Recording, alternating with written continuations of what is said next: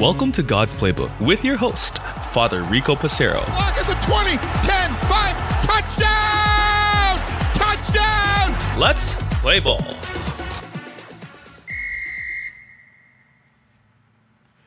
Friends, welcome back to God's Playbook. Today we're going to study Psalm 84.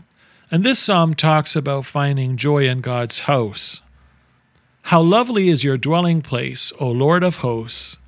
My soul longs, indeed it faints for the courts of the Lord. My heart and my flesh sing for joy to the living God. Even the sparrow finds a home, and the swallow a nest for herself, where she may lay her young. At your altars, O Lord of hosts, my King and my God, happy are those who live in your house, ever singing your praise. Happy are those whose strength is in you, and whose heart are the highways to Zion. As they go through the valley of Baca, they make it a place of springs. The early rain also covers it with pools. They go from strength to strength. The God of gods will be seen in Zion. O Lord, God of hosts, hear my prayer. Give ear, O God of Jacob. Behold our shield, O God. Look on the face of your anointed. For a day in your courts is better than a thousand elsewhere. I would rather be a doorkeeper in the house of my God than live in the tents of wickedness. For the Lord God is a sun and shield. He bestows favor and honor. No good thing does the Lord withhold from those who walk uprightly. O Lord of hosts, happy is everyone who trusts in you. Friends, another beautiful psalm for us today. This idea of recognizing the beauty of God in His temple. For us, our temples are our churches. What a privilege it is to be able to be in the presence of Jesus in the Blessed Sacrament, in the tabernacle how important it is when we walk through the church doors to always genuflect or bow significantly if we're unable to due to health, and to spend time recognizing the presence of God in our midst. Like in other Psalms, it talks about the soul thirsting for God. And I know my soul thirsts for God. I know your soul thirsts for God. And so once we're in His presence, we experience that peace that only God can bring.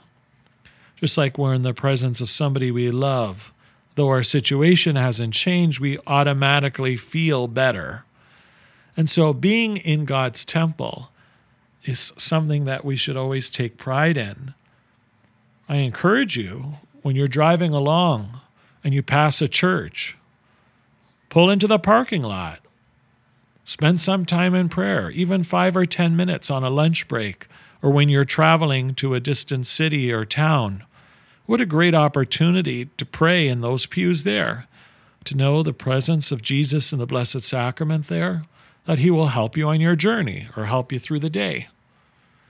This beautiful image in verse 3 even a sparrow finds a home. Friends, you might know or not know that passero in Italian is actually the bird, a sparrow. So whenever I think of sparrows in the scriptures, like the Lord says, you are worth more than many sparrows, I often chuckle to myself, say, hang on a second. You know, he's talking about us. But this idea of a sparrow finding a home and a swallow a nest for herself, right? How important it is for birds to find that proper place to build their nest where they feel comfortable to protect their future young from any you know preying animals etc and that they carefully build their nest there well you know we should find ourselves at home in our churches even in your own homes friends that prayer space where you dialogue with god might be at your bedside where you kneel beside your bed or perhaps on your La-Z-Boy as you study the scriptures or you say your rosary or some other special prayers that you might have. This idea of happy are those who live in your house. You might say, Father Rico, you know, I'm kind of jealous of you. You get to live in the rectory, the church house, which is attached to the church. Well, that's true, friends, and we do that for the most part for the fact of logistics and to allow ourselves to answer, you know, hospital calls in the middle of the night. But this idea of living in God's house, well, each of us do live in God's house, even for a period of time each week as we attend Sunday Mass, or for those of you who I encourage to attend daily Mass, this idea of living in God's house, spending time there. O Lord God of hosts, hear our prayer. Give ear, O God of Jacob, which means listen to me. Listen to your people, O God. This invocation that we ask God to listen to us and to look on the face of your anointed. Each one of us were anointed on the day of our baptism, friends. Each of us were anointed that received the grace of the Holy Spirit in the sacrament of confirmation. I was anointed as a priest.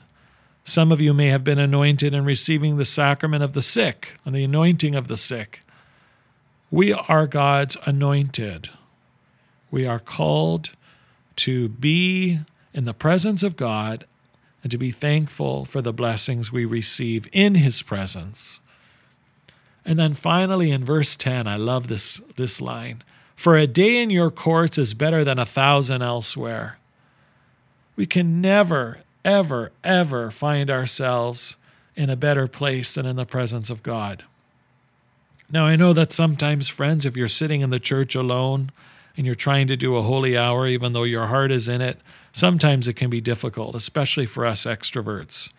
And yet God knows that. And He knows your deep desire to spend time with Him in prayer.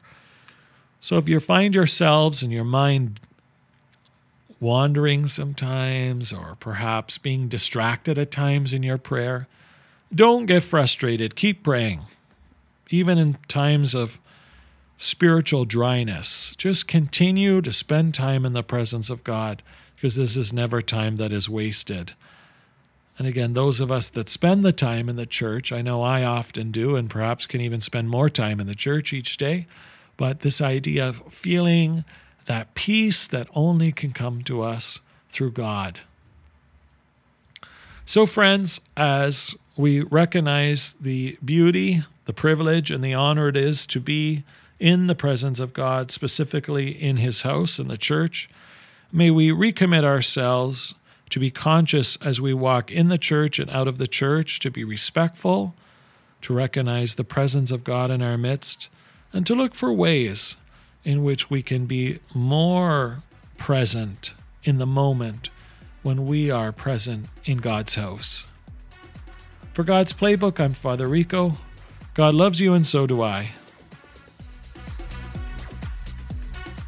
If you like what you hear, please consider supporting us on our Ko-Fi, ko-fi, or GoFundMe at God's Playbook Podcast. Thanks, and God bless.